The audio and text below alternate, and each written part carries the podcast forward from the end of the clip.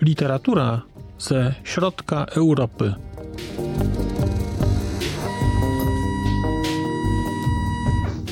Podcast około książkowy. Dzień dobry. Po raz 36 witam Państwa w podcaście Znak Litera Człowiek.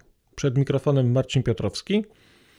I witam przy okazji refleksji związanych z lekturą książki Hermana Brocha pod tytułem Niewinni. Książki wydanej w 2022 roku nakładem Państwowego Instytutu Wydawniczego i książki w przekładzie pani Wandy Jedlickiej. Na lekturę Brocha zdecydowałem się w ramach eksploracji wątków faszystowskich czy okołofaszystowskich e, w literaturze, głównie niemieckiej chwilowo. Tutaj bardziej mówimy o literaturze niemieckojęzycznej, bo Hermann Broch e, był pisarzem austriackim, natomiast pisał po niemiecku. I sięgnąłem po niewinnych, dlatego że w zamyśle, w ramach tego, co przeczytałem o książce, jest to książka pokazująca stosunki panujące w Niemczech przed e, dojściem do władzy Hitlera. I jako taka była dla mnie interesująca, dlatego że chciałem zobaczyć, jak w literaturze ten okres przedhitlerowski jest pokazywany. I akurat się tak złożyło, że gdzieś tam na horyzoncie pojawiła mi się książka Hermana Brocha i się na nią zdecydowałem. I muszę przyznać, że ta lektura nie była oczywista. Była, mm, było to niewątpliwie bardzo ciekawe doświadczenie. Doświadczenie, które czytelnicze, które oceniam bardzo pozytywnie. Ale, no właśnie, ale są ale. Zacznijmy może w takim razie e, od treści. O czym jest książka, jak jest napisana. Jak sam autor pisze w takim podsumowaniu na, na, końcu, w takim dodatku do książki, gdzie opowiada o okolicznościach jej powstania, tak naprawdę ta książka jest zbiorem opowiadań, które później zostały scalone do, do, do formy powieści. Natomiast pytanie o to, czy jest to powieść, czy są to opowiadania scalone, jest pytaniem otwartym. I sam autor to pytanie gdzieś tam zadaje, on wyjaśnia to na końcu, mówiąc o tym, że o okolicznościach powstania e, tej książki. Akcja tej książki, tej powieści dzieje się na przestrzeni 20 lat i ona dzieje się w roku, zaczyna się w roku 1913, potem przeskakujemy do roku 1923, a później do roku 1933. W ramach książki spotykamy kilkoro bohaterów, i ci bohaterowie są z nami w różnym stopniu obecni przez właściwie przez cały czas e, trwania akcji. Jest oczywiście główny bohater, są bohaterowie poboczni, natomiast ich losy, mimo że pierwotnie wydaje się, jak się je czyta, że to są takie rzeczy ze sobą niezwiązane, to one później jakoś się ze sobą łączą, splatają. Nie bardzo może, Natomiast te, to, to jest jakaś jedna historia, e, która się dzieje w jednym miejscu z niewielką e, grupą e, bohaterów. I teraz, jak sobie na to popatrzymy, to z jednej strony ta książka może być rozczarowująca. Jeżeli spojrzeć na zapowiedź, na to, co jest napisane, co się czyta o książce, że ona opisuje stosunki e, panujące w Niemczech e, przedhitlerowskich. Ona dla mnie taka nie była. Nie była pod tym względem rozczarowująca. Natomiast ona taka nie była, dlatego że wcześniej miałem szansę czytać inną książkę. I ta książka, książka Hermana Brocha Niewinni, wpisała mi się w kontekst książki innej. I gdybym zamiast nagrywać audycji, pisał klasyczną recenzję albo pisał klasyczny artykuł na temat tej książki, w tym miejscu zrobiłbym przypis. Więc pozwólcie Państwo, że zrobię przypis, postawię klasycznego asteryska I teraz skoczymy do tego przypisu i powiem o jakiej książce mówiłem, która to książka dla mnie była mm, znaczącym ułatwieniem w odbiorze książki Hermana Brocha. A mówię tutaj o książce Klausa Tewelta Męskie fantazje. Książki y, napisanej y, pod koniec lat 70., wydanej w Niemczech. Książki szalenie ważnej, monumentalnego, bo to jest tysiącstronicowe dzieło, powiedziałbym, pokazujące, pokazujące sposób albo pokazujące relacje między faszyzmem, między konkretnie nazizmem, a pewnymi zjawiskami społecznymi e, związanymi z działalnością Freikorpsów e, i z recepcją w społeczeństwie niemieckim postaci kobiety i można powiedzieć historii okolicznych. Jest to książka niełatwa. To jest książka, z jednej strony jest niełatwa, z drugiej strony ona jest porażająca swoją aktualnością. Ona, jakbym miał ją streścić najkrócej, to powiedziałbym, że to jest książka o tym, jak skrajnie konserwatywne, jak skrajny konserwatyzm nienawidzi kobiet i jak skupia się na, na nienawiści, ale która jest wyrażana poprzez, poprzez jakąś formę uwznioślenia pewnej idei kobiety po to, żeby móc ją lepiej nie, nienawidzić. Trudno jest to jednoznacznie opisać. Bardzo Państwa zachęcam do lektury tej książki, aczkolwiek uprzedzam, to nie jest proste dzieło. Ono jest mocno oparte o analizę freudowską, e, tam jest sporo psychoanalizy, jest mnóstwo odniesień do literatury, zwłaszcza do literatury, myślę, że Państwu mało znanej, bo literatury, która powstawała w okresie działalności Freikorpsów e, niemieckich i to jest literatura żołnierska, żołnierze, e, to są, tam są listy, tam są fragmenty powieści, które wydawali żołnierze, które pisali żołnierze. E, jest mnóstwo materiału ilustracyjnego tam, rzecz jest znakomita, porażająca i nadal niestety aktualna. Natomiast to, co dla mnie było istotne z tamtej książki i, i co pomogło mi w zrozumieniu książki Hermana Brocha, to takie bardzo jasne wskazanie, że nie chcę powiedzieć, że, że, że społeczeństwo niemieckie było predestynowane do czegoś. Natomiast pewien rodzaj wilhelmińskiej moralności, pewien rodzaj mm, skrajnego konserwatyzmu, który, który w społeczeństwie niemieckim e, funkcjonował znacznie wcześniej niż pojawił się tam Hitler, e, pokazuje, że ta historia, którą, którą opisuje Hermann Broch w Niewinnych, ma szerszy kontekst. To nie jest kontekst tylko, e, to nie jest kontekst tylko nazistowski. To nie jest kontekst tylko hitlerowski. To jest tak, że Hitler pojawił się, czy ruch nazistowski pojawił się w określonym miejscu i on zakiełkował, natomiast teza, jedna z tez, bo tam jest kilka tez, e, książki Tewelta jest taka, że pewne historie i tak by się zadziały, dlatego że to społeczeństwo było takie, a nie inne i i po prostu w którymś momencie nastąpił wykwit zespołu czynników, które spowodowały coś e, takiego.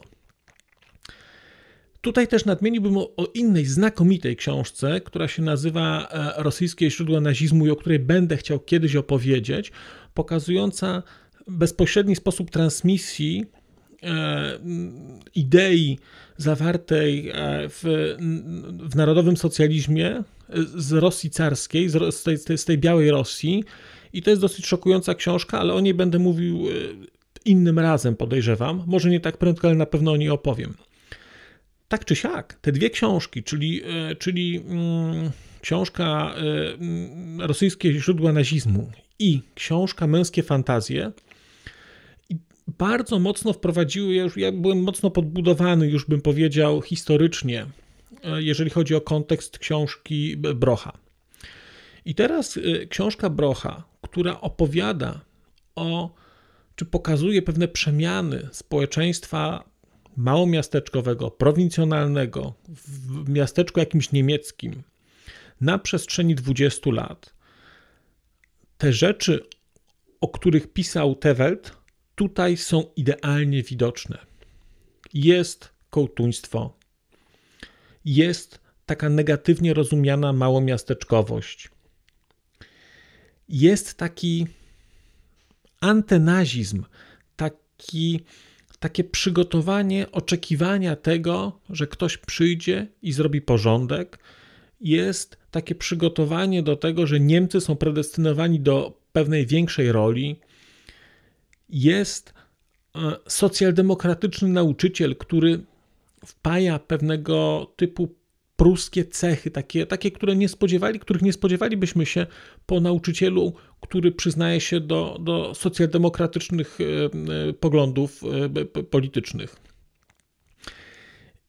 Są kobiety, które, w których próżno szukać śladów kobiecej solidarności. Są kobiety, które są zmanipulowane przez mężczyzn, przez świat męski, są kobiety, które aktywnie utrudniają życie innym kobietom, które stręczą inne kobiety, które budują w nich poczucie podległości, służalczości względem mężczyzn. Te wszystkie rzeczy, które pojawiały się wcześniej e, w, w książce Tewelta, tutaj są pokazane na poziomie literackim. Więc w tym kontekście dla mnie ta książka była trafiona w punkt. To znaczy, ona, ja, ja miałem pewne rzeczy zarysowane od strony historycznej, od strony społecznej. Tutaj dostałem literacki obraz tego, i to była, i, i, z mojej perspektywy, to była świetna rzecz. To jest świetnie napisane i bardzo dobrze e, e, pokazujące mm, pewne historie. Od strony formy, ta książka to jest e, to jest coś cudownego. Proza, mm, proza Brocha jest szalenie plastyczna. Ja patrząc, czytając tę książkę, miałem przed oczami, wyobrażałem ją sobie jako obraz. Jako obraz, który jest malowany długimi pociągnięciami bardzo miękkiego pędzla, który jest malowany niespiesznie, zdania, które są w tej książce budowane, są, są przepięknie zbudowane. To są zdania, które są złożone, które nie są bardzo proste, ale jednocześnie w których jest taki rytm, w, których, w, którym jest, w których jest takie piękno, które się ciągną, ale nie ciągną się za długo, tylko ciągną się tyle, ile powinny się ciągnąć. I ta książka poprzez konstrukcję swoją, poprzez sposób napisania, ona wymusza na nas, na czytelniku, pewnego rodzaju niespieszne czytanie, pewnego rodzaju, nawet bym powiedział, struktury, strukturyzuje oddech w trakcie, w trakcie lektury. Fantastyczne doświadczenie, i to jest doświadczenie, które jest zbudowane na poziomie użytego, użytego języka. To jest też wspaniała, wydaje mi się, praca y, tutaj tłumacza, że udało się to w taki sposób oddać. Mi ta książka e, kojarzyła się e, bardzo mocno z Czarodziejską Górą Tomasza Mana. I to było dla mnie trochę zaskoczenie, bo Czarodziejska Góra była u mnie książką przez, właściwie do, dopóki nie przeczytałem Szkworeckiego, to przez ostatnich 20 lat uważałem, że to jest najważniejsza książka, jaką przeczytałem w życiu.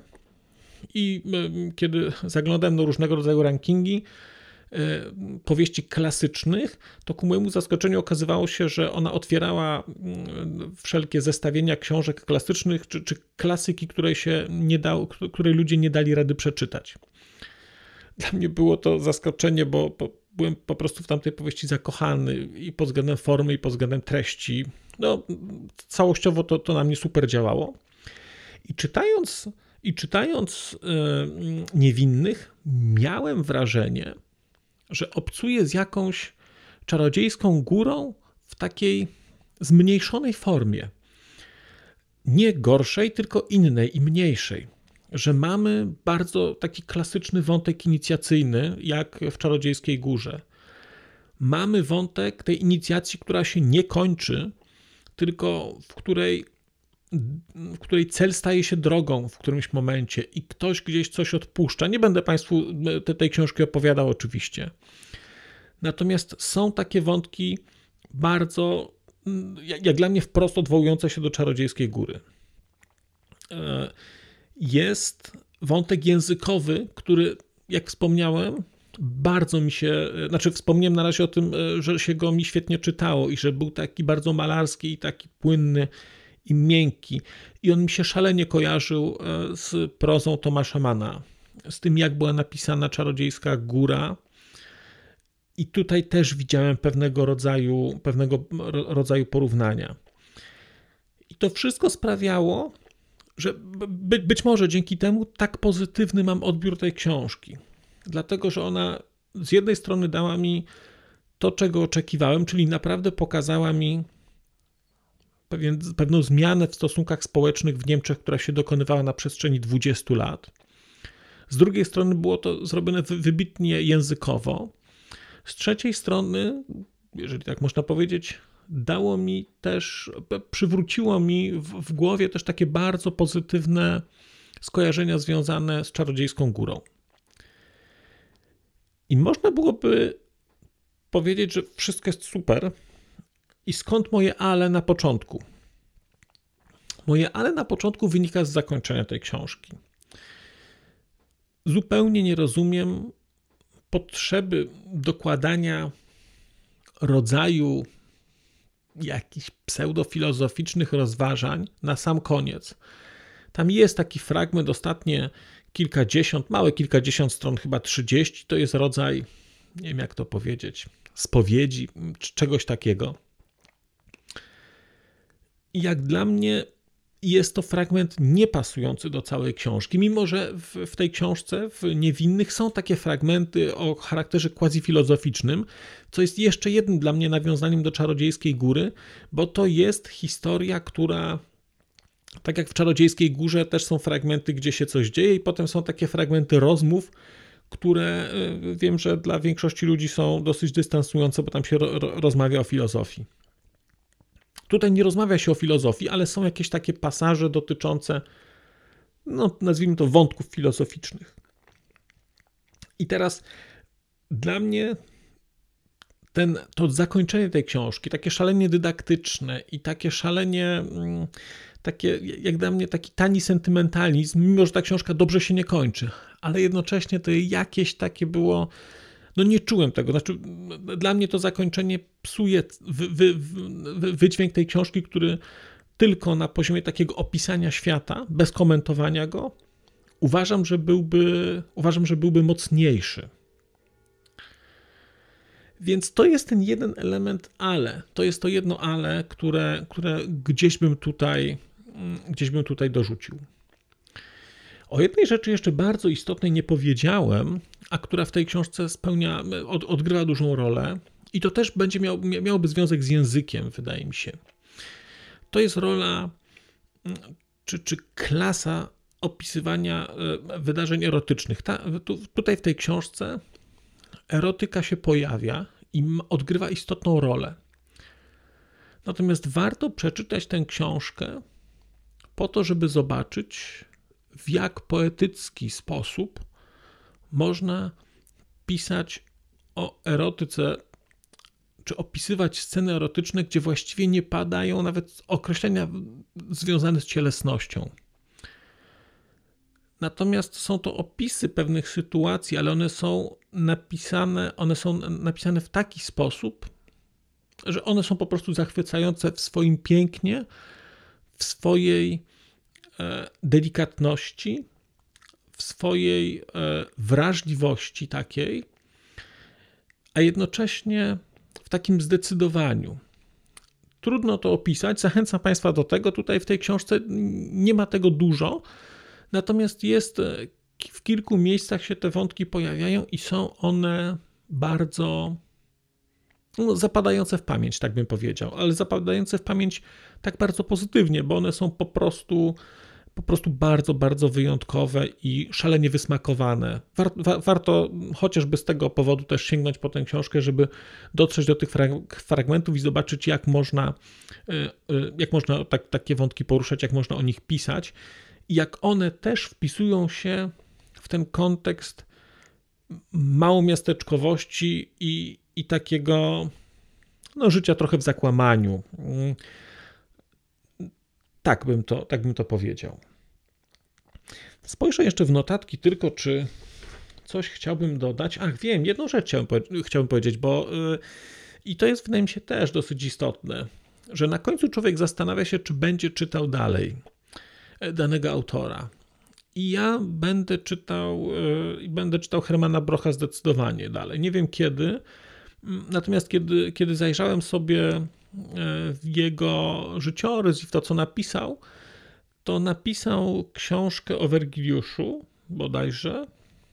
I jak sobie pomyślałem o tym, że, że od, od Hermana Brocha dostanę książkę o cywilizacji rzymskiej, którą e, kocham i którą uwielbiam i którą darzę miłością od dosyć dawna, e, to, no to, to na pewno do tej książki wrócę. Zobaczymy, czy będę Państwu o niej opowiadał, ale na, na, pewno, na pewno prędzej czy później Herman Broch e, do mnie, do mnie powróci.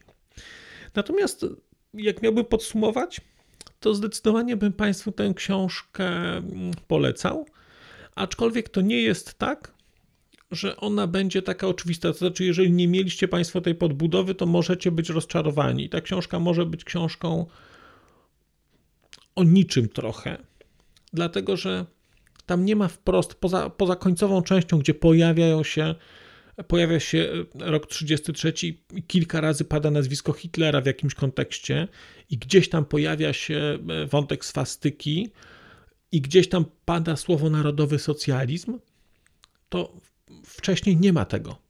E, więc w tym kontekście może tego Państwu brakować. Jeżeli szukacie książki, która będzie opowiadać o tym, jak Hitler doszedł do władzy i jak e, i, i, i i opiszę zjawiska społeczne z tym związane wcześniej, no to tutaj tego tak wprost nie będzie. Tu będą pewne rzeczy pokazane, natomiast one zakładają, wydaje mi się, pewną znajomość e, sytuacji społeczno-politycznej w Niemczech. Jeżeli się ją zna, zna się ten szerszy kontekst, to ta książka jest wspaniała.